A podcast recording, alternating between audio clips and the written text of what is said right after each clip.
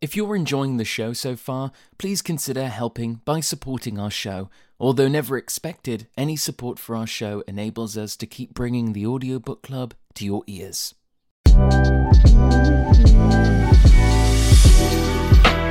Hello, and thank you for tuning in to season three of the Audiobook Club with John York, a podcast celebrating every aspect of audiobook production and the surrounding industry. The Audiobook Club is sponsored by Amplify Audiobooks by Pro Audio Voices. To hear more about the phenomenal movements Amplify Audiobooks is making for independent authors in the audiobook space, you can find a direct link in the bio of this episode, as well as a short but informative advertisement within this interview. Let's start the show. Hello and welcome to the Audiobook Club. In this week's episode, we're so lucky to be joined by the revolutionary author TJ London. Thank you so much for joining me on the show. How are you today? I am good. How are you? I'm doing all right, thank you. So, just uh, in terms of context for our listeners, we're recording this a day before Thanksgiving. Have you have you got uh, any plans for Thanksgiving? Have we got any plans for tomorrow? turkey like all Americans do. so yeah, no, actually I do. I get together with my family and like the traditional, we sit around the table, have the turkey, you know, enjoy all the all the dressings. And you know sometimes we'll tell a little historic story. Actually i usually like spoil the dinner by telling them the real story behind thanksgiving and all this stuff. They're like must you be that person to spoil the event? But um yeah yeah yeah. I get together with my family and then the day after is notoriously black friday where we all go shopping. So um i have those plans too as well. So yes that, sounds, that sounds really good. I do hope you have a wonderful day and a wonderful weekend there. Um, as is tradition on this show, I'd love to start off with a gigantic question. How did you start writing? Like, can you tell us a little bit about your background and, and how you first began, you know, pursuing writing like seriously as, as a craft? So that's that is a gigantic question. So you weren't joking. Um, and I'll try to like give you the abridged version because it's like a gigantic answer. and I think every author it is a gigantic answer, right? Like uh, writing is a calling. Like we all have it, but it's when you commit to it. Because a mm-hmm. lot of people write, but but there's a difference between writing and then becoming an author and putting a publication out there, mm-hmm. you know, and, and and committing to it. So I started writing when I was really young. Um, I was I always tell people I was published the first time in second grade. Um, but I really was. I wrote this little Christmas poem and it ended up in a local magazine and, and that kind of thing. So it was really cool. But um, I actually started writing more when I was in high school and wrote a little bit in college. Um, but it was when certain things happened in my life that I actually committed to writing. Um, I went, my father um, got very, very ill and I had some very sad events that actually happened in my life, and uh, found myself in this position where I was forced out of a job also and was changing professions and was going through kind of a lot. And I started going to counseling. And I was with my counselor. She really wanted me to start journaling to try to like work through my problems and try to come up with a better way to deal with them. And I was like, listen, if I journal about my problems, they're just, this is going to get worse. So she's like, do you ever have any hobbies? Did you ever write? And I'm like, well, I used to write, but like nothing serious so um, she basically like encouraged me to start writing some and so um, she's like when you come back and see me for counseling because i was literally coming to see her a couple times a week because i was going through some very serious events mm-hmm. and um, she's like when you come back you better have something written for me and i was like oh shoot what am i going to do right I mean, like, how do I do it this fast, right? Yeah. So I came home and looked at my husband. I'm like, okay, um, I used to write about the Revolutionary War, the American Revolutionary War, the war of colonial, like, what it resistance or whatever you think about it across the pond, how you want to call it. Um, and I used to write about World War II. I'm like, what do you think? And my husband's like, eh, write about the Revolutionary War. So I didn't take it that seriously. But what I did was I would come into counseling and read her pages from the story. And the more that I would read to her, the more she would start asking me questions. And what I didn't realize is I was inadvertently writing what was going on in my life, um, this these catastrophic events that were d- drastically affecting me. I was writing them in the scenes, and they were through the eyes of John Carlisle, my main character, Dallas McKesson. And so she, uh, every day I would come in to see her and read pages and we would talk about it. And she'd be like, why does he feel this way? Why is going on? But I was inadvertently writing about my life. And so then at one point she said to me, okay, let's let somebody read this. I'm like, whoa, whoa, whoa, whoa, whoa. That was never the goal here. This was just about me trying to work through my problems as a tool because I recognized what it was. And she's like, no, no, I think this is good for you. I think this kind of expression and getting out there would be good for you. Mm. So I moot flash forward, went to some book events, allowed some people to read my stuff, and then they were like, wow, this is kind of interesting. And so, through a series of events after that, I published the first book as an independent and really never meant to go any further.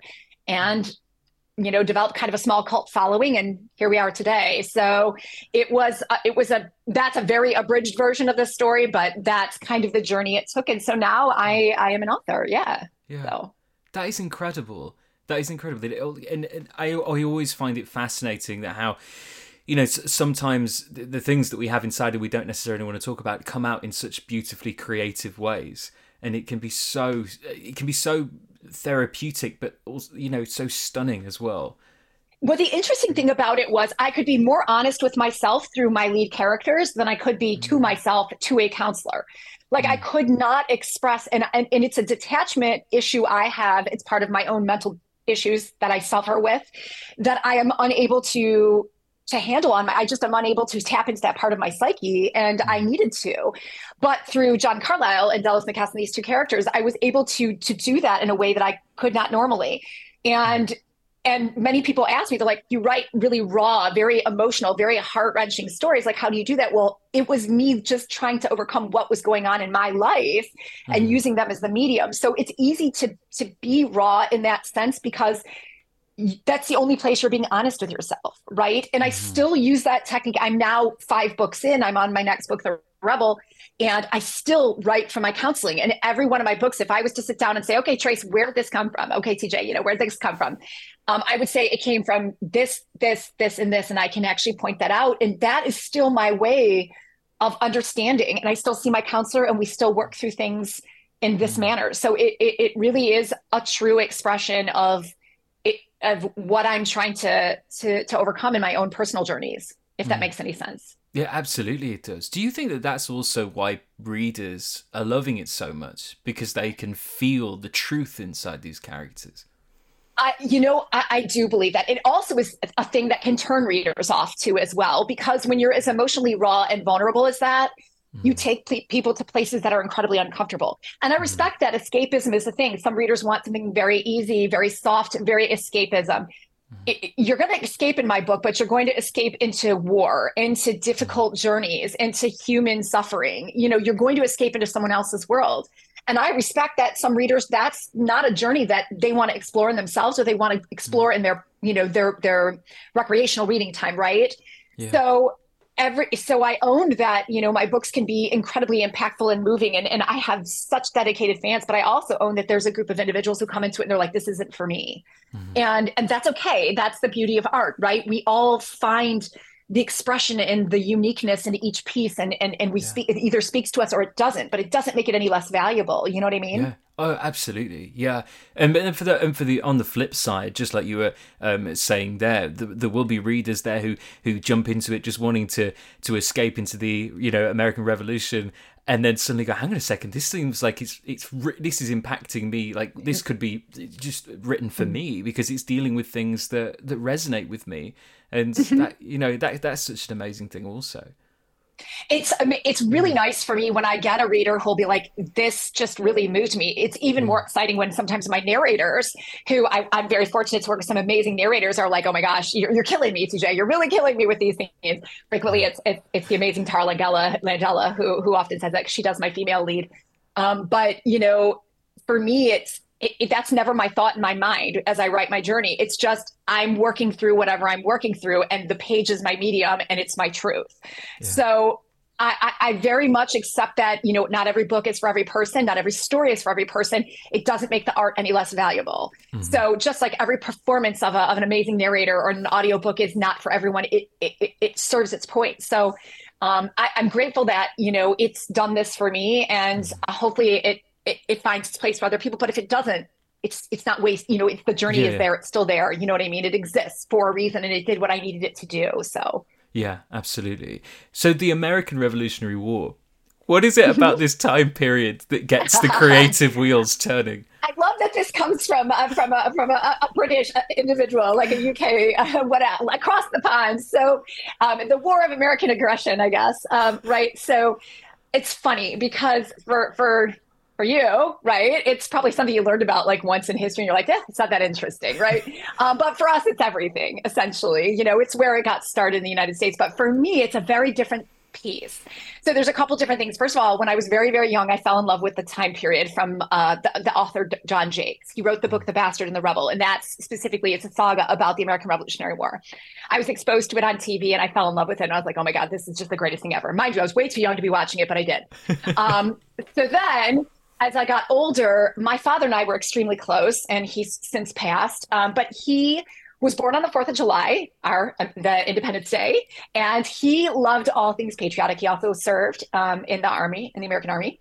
Mm. And he uh, took me to Colonial Williamsburg as a young girl, and we went there together. And it was a place that, when I got there, it was like so every historical author believes that they were reincarnated from their time period. We just do. Like all the Regency girls believe they were in the Regency, and all and gals, and you know all the people who write World War II, they're re you know they're reincarnated. Well, for me, I walked through those streets and felt my my muse, my mm. energy, whatever spoke to me, it was there. And it's still one of my favorite places to travel to today. But ultimately, I got my calling, I guess is the best way. And so it stayed with me. Even though I wasn't writing, I was always reading about the American Revolution, the Enlightenment, the things that led to all men are created equal, all women should be created equal, the ideals of that time period like what they resonate, what they mean for our country today, what what we failed to do with the Declaration of Independence, all these pieces that play directly into what goes on in our government today, right? Mm-hmm. If you understand the past, you can prevent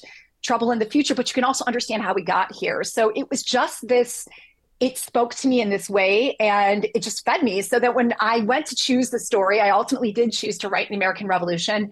It just called me and spoke to me. And so and it worked, you know, I'm I'm kind of rebellious in all things that I do, and it kind of fit, and, and yeah. it, it and it just it fit like a glove. The branding, the idea, all of the things. So it was kismet. It was it was just meant to be. So yeah. um so yeah, I, that's the long and short of it. But you know that's how I ended up being you know writing in the American Revolutionary War. So yeah, that's fantastic. So you mentioned there um, you were always reading, even before you were writing, you were reading uh, books about that mm-hmm. period. Also, just mm-hmm. before we started uh, recording, you mentioned having your research books on the shelf behind you. Mm-hmm. So, what does research look like for you when writing in this series? Do you re- are you constantly reading from that period even still? Do you have to revisit it before starting? Could you tell us a little bit about your research period?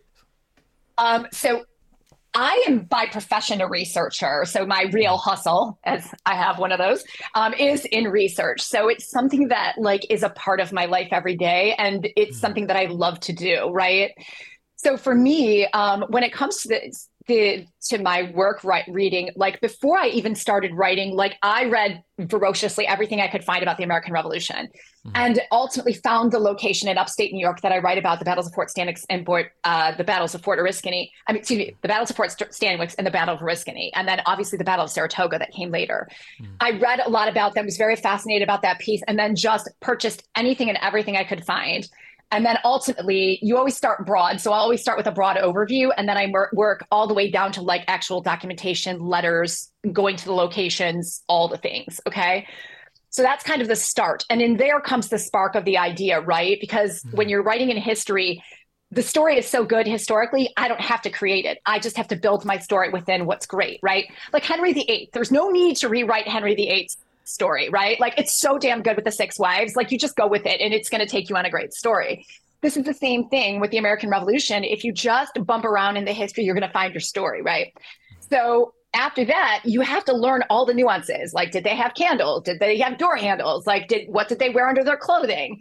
So you start broad, then you learn your topic down to the data. Then you have to learn the day to day. What did they eat? How did they sleep? What did their houses look like? How did they pay for things? Do you know what I'm saying? Mm-hmm. And that all comes from their not only their books, but there's also like papers and letters and different things you can do. And then of course there's always going back and visiting those sites you know, trying on clothing, meeting with, you know, um, different historians. So now that I'm four books in, I spend a lot of time rereading things to re remind myself, right? Because gray matter, like it does slough off and we do lose things, right? Um, and then also, I make a lot of notes, right? I often have to go back and reread my own writing. Um, and then a lot of times it's extending on what I know. So I continue to keep buying more and more resources, reading, reading more and more resources. So you are absolutely right. It's an ongoing process. Um, the other thing is I'm a very big visual learner. Like I'm just somebody that must see something. Mm. So I have to physically read books. Like I can't listen to them if I'm going to really absorb them. Mm. Like I have to go to locations and touch fabrics and see clothing and walk through rooms. So I usually have visited all the forts I've been to, the castles I write about. I've been on the HMS Victory because I wrote about, you know, ships and, you know, went to Portsmouth and and you know, have gone to, you know, met with like librarians in Great Britain to talk about King George III because I have to have that kind of connection. Now, yeah. you do all these things though, and then you get to the book and you can't write that all there, right? Because you're writing a fiction. And as an author, you have to make a decision, right? Am I going to tell a predominantly historic story or am I going to tell my story in the historic setting? And if you're going to do that, then you have to you you have to peel back the layers to get to what you actually need to give the reader because mm. you're not you're writing a fiction. So then you have to make so you do all this work right? And then you basically probably use about this much of it.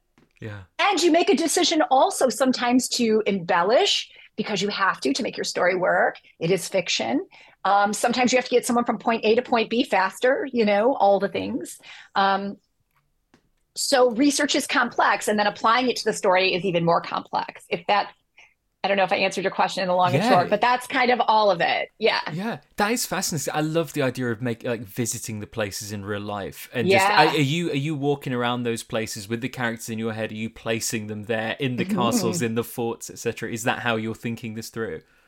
So it's interesting. So one of the specific moment, I actually got the idea from the the the location itself. So mm-hmm. one of my most famous scenes in The Traitor takes place in Fort Niagara, and there's a ball that takes place on the upper floors of the Machicolated House, which is in Fort Niagara. Okay. So it means nothing to anybody unless you go there. It's an old stone building, basically, okay, that the French once owned. Okay. And now the English did but I was listening to David Bowie music. I had my headset in. I was listening to David Bowie music, and I was standing in this ballroom, and I could see this dance going around me, kind of like in the movie Labyrinth, right? And I was just like, "This is the room," and the character was there with me. The two characters were, and I saw it all play out. And shot. My husband was shooting pictures and videos of me, and I was shooting pictures of the room, and then went back and made notes over it. Mm. Um, when I was in Kensington Palace, because we know King George III lived there, King George II lived there. Um, in Man of War, there's a scene where the character greets King, you know, goes to see King George II in, you know, Kensington Palace. Mm-hmm. Like I walked through those hallways into the different rooms, and it was like, this is what it's like to go see King George II. You know, they and you can feel their like the energy of the place, and it if you're open to it, it will bring the muse to you. You know, if you're in mm. tune with your character and you're in tune with a place, you feel it. So so much for me is about when I'm in that location and what it what it brings to me, how it evokes the muse in me. And there's almost part of me that believes somewhere in the cosmos the characters exist and they speak through you like you're bringing them to life in a way you know they're using you as a vessel you know yeah. if you're if you're truly in tune with the story so going to those places is just that that moment of getting closer to them and and kind of bridging the distance between you and the and that and that moment so yeah. Um, I love to visit locations. It just gives me so, so, so much um, that I can give to the reader. Yeah. I love that. It was like you were saying essentially it was just this idea of it's so strong within you. You're just you're just almost taking notes of what's going on. It's like it's it's right. just so flowing. It's just you know you're such in flow. Um, that is, yeah, it's incredible. Now, speaking about writing, in the sense of your writing routine, are you an author who, you know, has a, sticks to a, a certain word count every single day? Do you stick to the same uh-huh. routine, or do, are you a little bit all over the place? Like, how does it how does it work with your with your routine? So um, I, I, not that I'm a fan of Ernest Hemingway's writing. Um, he, everybody likes it. Everybody has their feelings, but I, I, I subscribe to his technique in writing. So he really believed in commitment to your writing. So you set a time. That's how long you do it for, and that's how you get it done. But he was also a commitment to if you get into writer's block, you keep writing through it, and although you'll make a mess, eventually you'll come out on the other side, right? Mm-hmm. So I commit. I don't necessarily commit to a word count every night. I commit to a time period. So right now I'm editing, so that's very different. But when I'm in the creative writing process, it's I, I have another job. When that job is done, at 6.30 at night after dinner everything is done i sit down in my chair and i will not leave or stop writing until 10 o'clock at night. So whatever mm. comes out in that time period how many number of words or between the research or what have you that's what i will do. And i'll do that every night. And then on the weekend saturday i'll leave myself some time but sunday it's the whole day. I'll start at 9 in the morning and i work till 5 in the evening when i'm in the writing process. Mm. i don't stick to a word count. I stick to my schedule and so and then i will break sometimes. So like i'll take like if i'm doing that for about a month i'll take like a couple weeks off and then i'll go back to it. And then i'll get back into that regiment and mm-hmm. i for me that's worked the best because i so anyone who knows my books, I write over 200,000 word books. I mean, these are huge books, 700 page books. So word count to me is irrelevant. Mm-hmm. For me, and I have the ability to do that because I'm an indie author, but I understanding that you never want to be too embellishing, but you need to tell your story. And that's the most important part of it, right? So for me, it's always about just sitting down, committing to the time, and however many words it ends up being, if they're right and they belong there, then that's what it is. So, and that's that's how I always look at my writing. So that kind of explains, yeah, how I do that. Yeah, incredible. Yeah. We like to talk about audiobooks a little bit on this podcast, okay. as the title may uh, give away. Now, you are no stranger to producing mighty audiobooks, full immersive experiences, full cast projects um, with some of the best narrators in the entire industry. Um, what is it about you know that creating that immersive experience using a full cast for the audiobooks what is it about that doing it that way uh, that appeals to you so it's interesting. I, I, just had this dialogue with someone the other day, and I, I, I, explained it this way. Some people dream in television and movies. I dream in audio. Mm-hmm. And the reason I say that is because if I wrote my book and, it, and, and it, it became a screenplay and it ended up on Netflix, I really ultimately will lose control of it it's somebody's going to take control and i'm a control freak i don't roll that way like i want it mine okay but when it's audio it's absolutely mine. It is my words. It is my story. And my amazing narrators are giving it life right? So of course it's the purest form of my work brought to life the way i'd actually want to see it if it was to be interpreted. Mm. so naturally for me at least not every author this is their journey but for me I, I, could not hand it over to another person. I needed to be integrally involved. But I'm like, but if I'm going to do this and I have the means to do this, I mm-hmm. want it performed like I see it, like I hear it. And if I love it, and I put all my passion and I hire people put all their passion, the readers are going to be like, wow, this is amazing too. And they get the experience I really want them to have. So I've been very fortunate that um, my partner producer, um, she really subscribed to that thought process. Like she was like, yes, I see this. I, am with you. I'm here, you know, and I was very fortunate because I, I do get to work with some amazing narrators and they, you know, saw the vision and they were willing to go there with me too. Right. So, um, it's there are many pieces, as you know, to audio that bring them together, but oftentimes it's not the author who's directly involved. So I've been in a very unique position, although I, I will say I've had to elbow around to get to this place. Um, but um, I'm so fortunate that people that I work with just said, no, she's right. This this could be really interesting and really fun if we all do it together. And so, yeah. you know, here I am now with these really huge productions and it's really exciting. Yeah. yeah. Did you enjoy that production side of things? Getting, you know, getting in there within the thick of it, um, you know, in the in the casting process, in the directorial process, really getting working with the narrators to get your vision across. Was that a fun experience for you? Because it, it can sometimes be a little stressful, can't it? Well, I'm not going to lie, that's true. So there, I will tell you, it is a love hate relationship. It is truly because you are like as the author it's a lonely process. It is always a lonely journey. No matter what you must believe for yourself. You have to be the spearhead the money the everything. Mm. and so sometimes you're the one person who has the vision and you have to make everybody just like a, owning a business just like being an entrepreneur right? Yeah. and and sometimes when you can't get it executed or you're dealing with difficult issues or problems or people with different ideas you're like ah, right? Um, but also it's incredible because you better than anybody know what it should sound like, right? You know mm. what you want. You have the vision, you believe, you know. And so there's nothing more exciting to me than when I get an audition from somebody who's so incredibly passionate, who's like, "Oh my god." And they they throw caution to the wind and they give you this brilliant audition. And then they I can give a perfect example of this, but anyway, you get the email later. Did I get the job? Did I get the audition? And you're just like, oh my God, you know, so there's, you know, we purposely set all my all my narrators up for success. We send all them background information, what we're looking for. Everybody mm. gets the same to put them on the even playing field. They can all ask me questions. They can all dialogue with me. But there's nothing more exciting than when you get somebody who just gets your writing and they get the vision, and you get this audition. You're you know your heart buzzes and your stomach churns and you're just like this is it and you know when you feel that that you found the right person and yeah. so casting to me is exciting hmm. but it's also frustrating too because you have a vision and people are people and they they behave as they behave and they do as they do and this business has egos as we all do and it can make things challenging too because hmm. I'm not a separate entity. I'm not a separate person. You know, I'm someone so passionately close to the work. And so oftentimes you're like, ah, you know, but, um, yeah. but that's the beauty of it too. You know, it, um, you're letting someone into your work. And so you have to, um, you grow and you learn mm. and you also learn to accept that other people have visions too for your work and you find where it fits with yours too. So. Mm. Mm.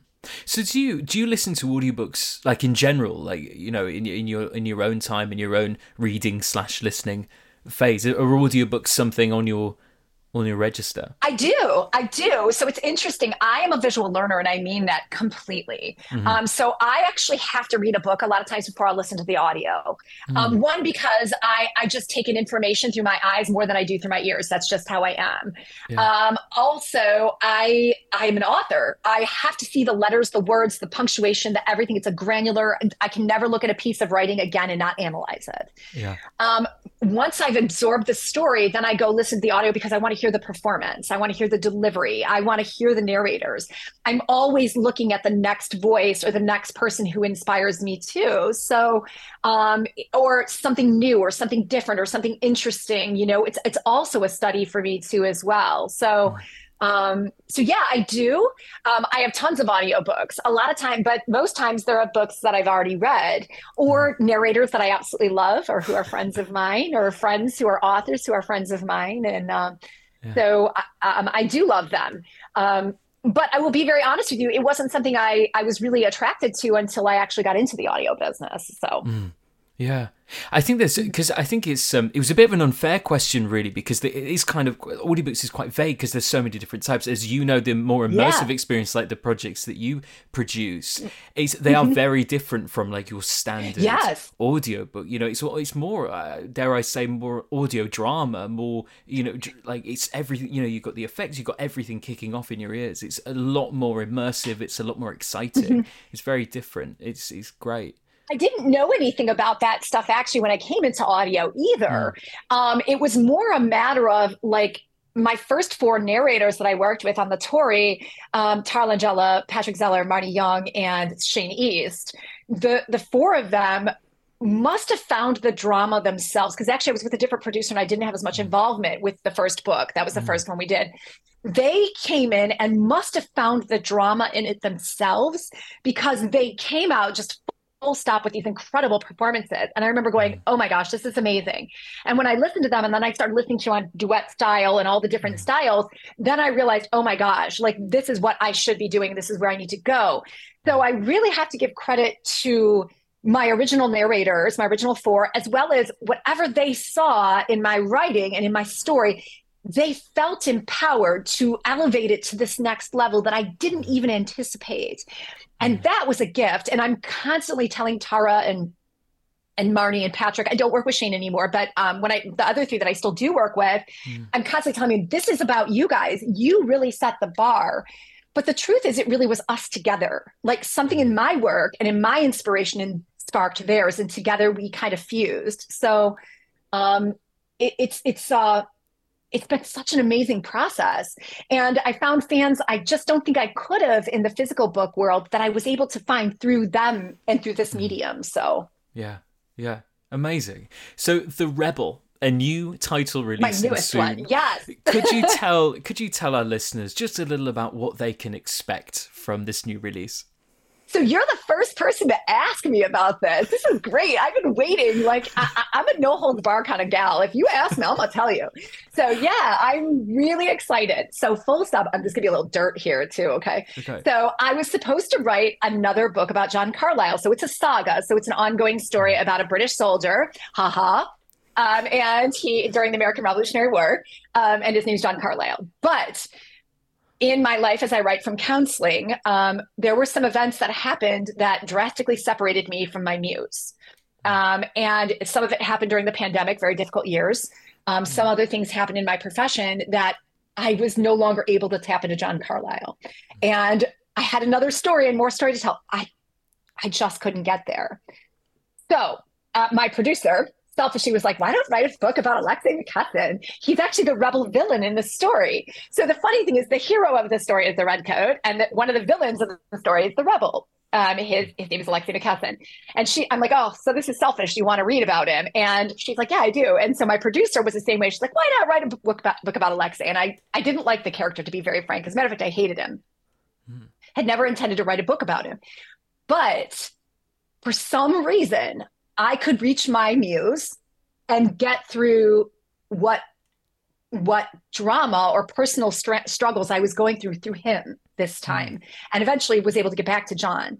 And so this story is about my character. He is he is actually a white man. His mother is Russian. His father is, is Scottish, but he has chosen to become a member, a warrior of the of the people of the Standing Stone, which is the Oneida Nation.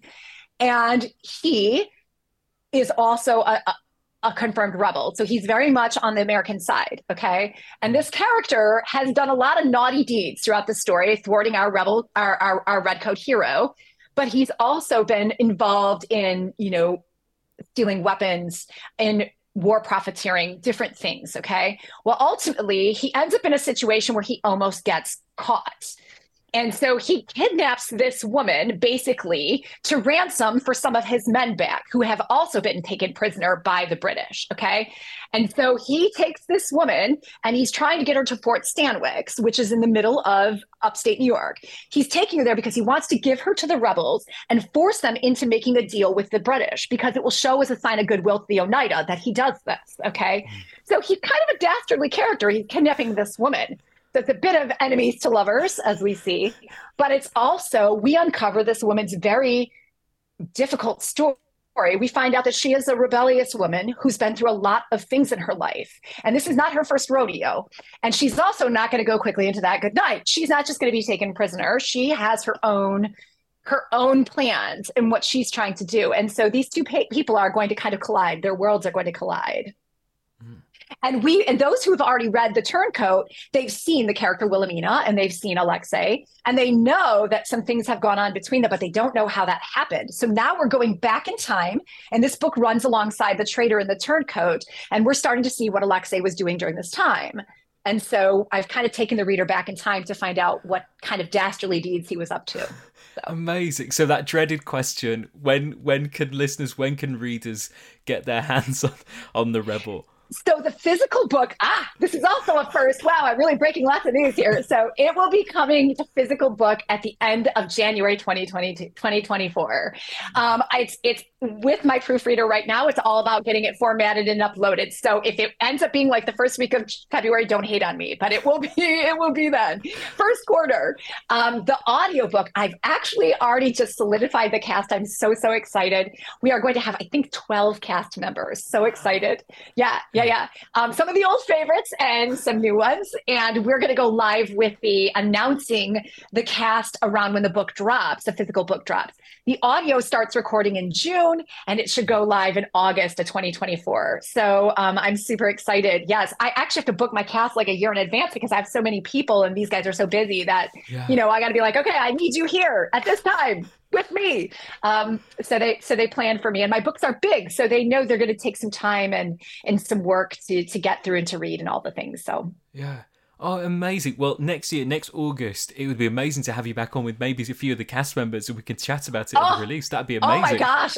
Would be so fun. I mean, people already know Adam Gold, right? He is going to be my Alexei McKesson. Um, that's well known. He did my previous book. And obviously, Samantha Brentmoor, the fabulous Samantha Brentmoor, is going to be my female lead. Um, they're, oh my gosh, they're so exciting. And um, it, it, I'm just, I wish I could tell you about the cast right now. I'm so excited. Oh my gosh. I've just had so much fun casting this group. And um, it's they're just they they've come in with just such incredible energy and they haven't and you know i'm now in going into book five so there's a nice long history that you know it, it's kind of fun when when we send out our nbas and people you know find out that it's a tj london book i get lots of come you know i get people are like oh this is exciting. So it's really fun now because i think most people know when they come into it it's going to be an interesting experience and um, we're going to have some fun so. Yeah that is so cool that's so cool. Yeah. So, how good are you at taking time off? Are you are you, are you good at are you good at taking downtime? Well, no.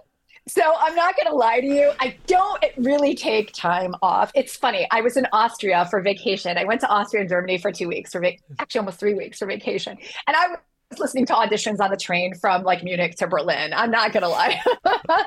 so I don't. But you know what though? I, I I'll sleep when I'm dead. I guess. You know. I mean, like, yeah. be really honest. I I love. I love the collaboration. I love the people that I work with. I love what I do. I even love my real job, to be very honest mm. with you. So it, I mean, maybe this is the wrong thing to say, or maybe it's an, a very American trait. I don't know. But like, I never not like working. Like I enjoy it, you know? Mm. I mean, sitting on a couch and reading a, a, book, even a book about the American Revolutionary War, which technically to some people would be work, is is, you know, it's a pleasure. I mean, if you can if you can do what you love, then you know, then it really isn't work anymore, right? Yeah. Yeah, absolutely. What are your non-negotiables? non-negotiables you mean like in in book writing in life and what do you mean that lots of non-negotiable in, in anything it, it, like like your what com- what comes to mind when i ask that question? So non-negotiables um okay i don't dye my own hair. Like someone has to color my hair because if i mess it up it'll look really bad. Um so that's a non-negotiable. Um non-negotiables respect. Like mm. when i work with people when i work when i i always show respect and i i expect it back. I think respect mm. is something that we really lack a lot of places in this world. You don't have to love people you don't even have to have to like them but respect is something that you give every human. And if you do it then things are you know there would be more peace in this world. So i think respect mm-hmm. is non-negotiable. I think um jewelry is non-negotiable. Like i just love it. I have to have a lot of it. I have to adorn myself. I mean i think um i think I think laughing at yourself and, hu- in, in humility mm. is non-negotiable. I think if we all could just stop and laugh at ourselves a little bit, we might be open to an experience, to learning something new. Oftentimes, I run into people in this business who think they know everything or they have an ego or what have mm. you. If they would just step back and open up and have a little humility, they could have an experience. Mm-hmm. I think mm-hmm. humility is non negotiable. And I think vacation is non-negotiable. Like I think the whole world needs a vacation after the pandemic. Like we all need to like just yeah. go to Florida or wherever your your dream place is and just like take 5 minutes and like see something beautiful. And if they did, you know, then they can regroup and come back with a little bit of humility, with respect, yeah. with you know, love for humanity and stuff. So yeah. those I think are my non-negotiables in life. And and and champagne and champagne because that's I, just a basic thing. Like, yeah, I love champagne. I love it. I'm with you on that one. So I want to ask you a question that is my most hated question on this show. It brings the most groans and also so Ooh. full. So don't worry if you can't answer it or you don't want to answer it. I should say. What is a question that you wished you were asked more? Oh, that's an excellent question. Um, and actually, I don't hate this question because I think I, I think it needs to be asked. What are what are the hard parts of being an independent author? Mm-hmm. What are the truly difficult challenges you face and the hard things about being an independent author, both mm-hmm. in the audio business as well as in um, just the physical book business? What what mm-hmm. what what are the real challenges you face? Mm. Um, because I think a lot of people times people don't really want to hear what those are, you know, and because it's very easy to to be really excited about books and things like that but mm. there's a side of this business that is incredibly challenging and and heartbreaking and difficult mm. and a lot of times we can't publicly speak about it because we you know we, there's a lot of things we understand that you don't say publicly for various reasons um, but they happen behind the scenes and so we we professionally keep them to ourselves and we move on and we, we keep on a brave, mm. brave face but there are aspects of being both an independent author both in the audio world as well as in, in the physical book world that are extremely challenging yeah mm. Mm. that is a really really good question and you're absolutely right that people don't talk about it um, enough and I think that I, I don't know if it's the same in your experiences.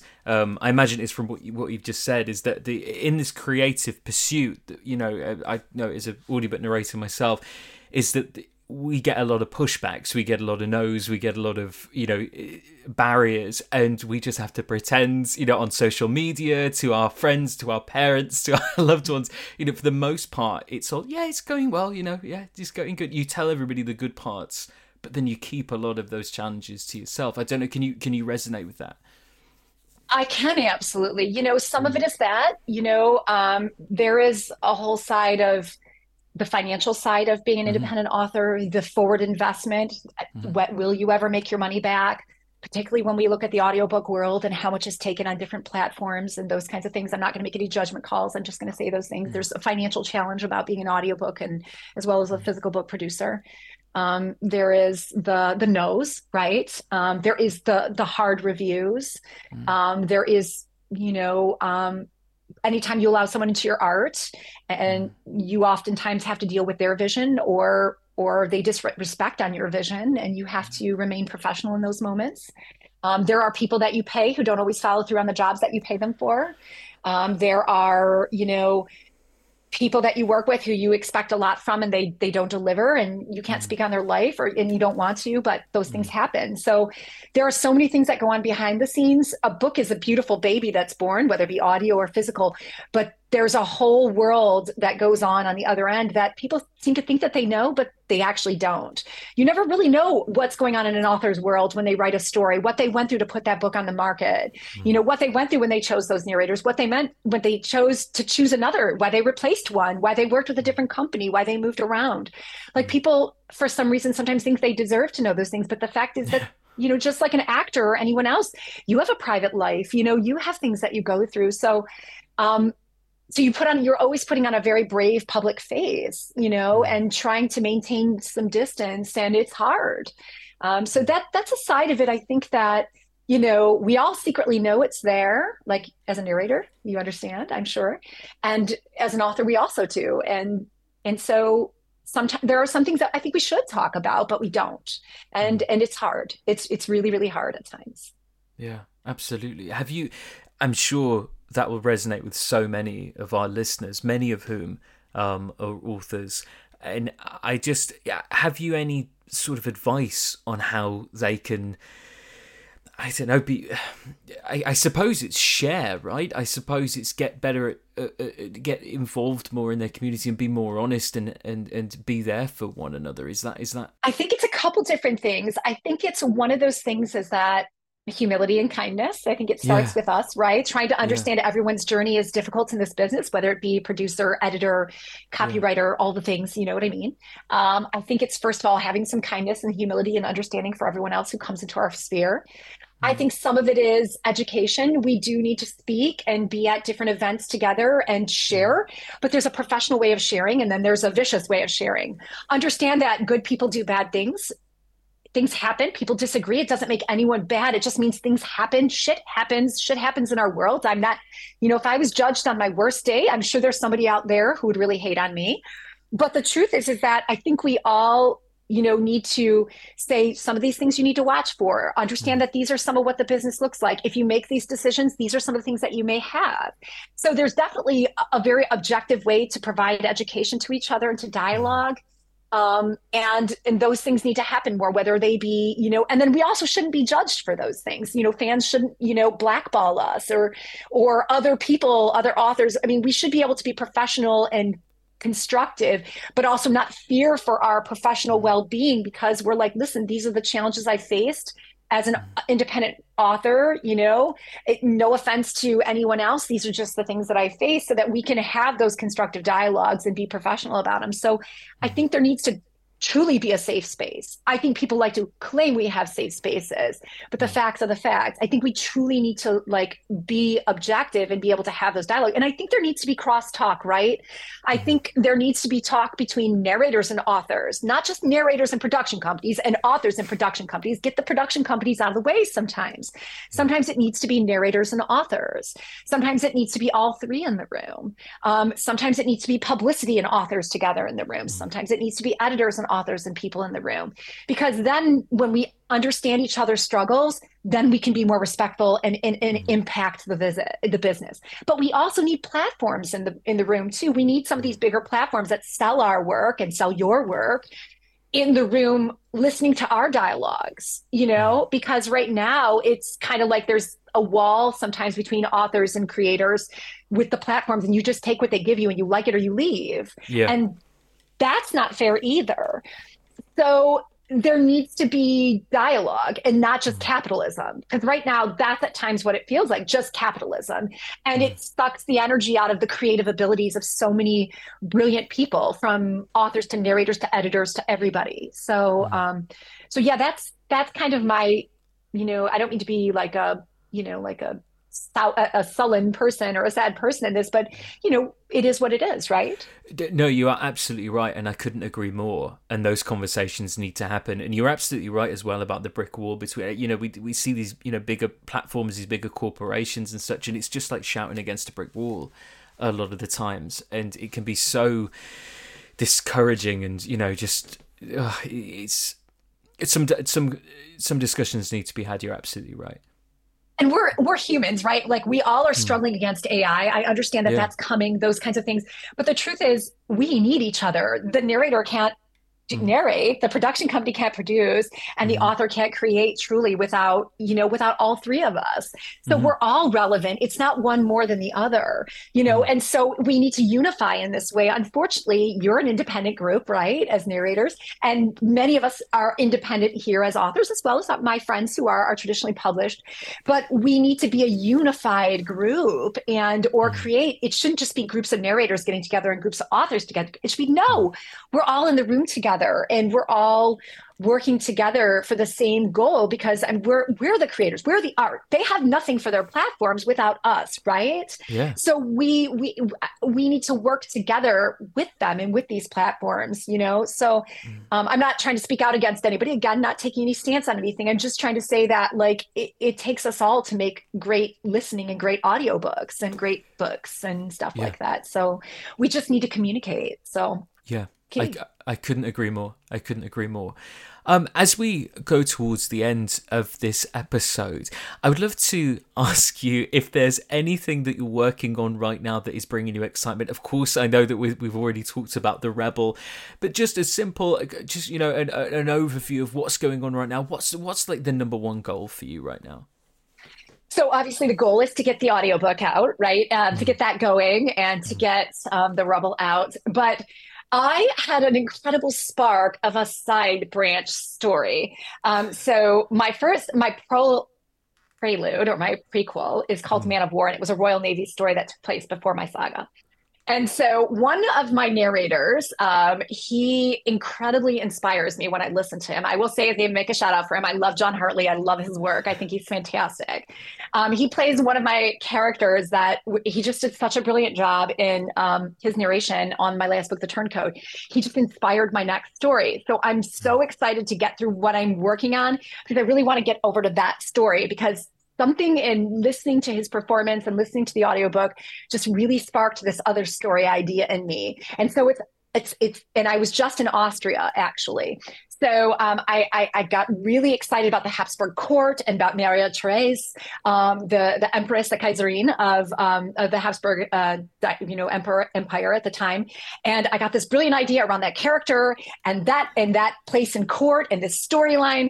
And so I was like, oh my gosh, I've got to get to this story. So I've been leaving notes for myself all over the place, and I'm ready to get into it and and you know create this amazing story. But so it's it's one of those fun ways that which location, right? We talked about location. Yeah my own muse and then hearing this incredible performance in this voice that just really inspired me into stories so um yeah that's that's what i'm really excited yeah. about and that book will be called letter of marque um, and so it's going to be another one. It's kind of a standalone, but I'm super excited. And it kind of really came from all these pieces together and just really fed my inspiration. So, yeah, that yeah. sounds amazing. Fantastic. Well, I for one cannot wait to, to check that out. Well, this brings us to a close for this episode of the Audiobook Club. All of the links to the books mentioned, audiobooks, and social media accounts will, of course, be linked in the show notes. Thank you so much for tuning in. And, of course, another huge, huge thank you to TJ London for joining us. Thank you so much.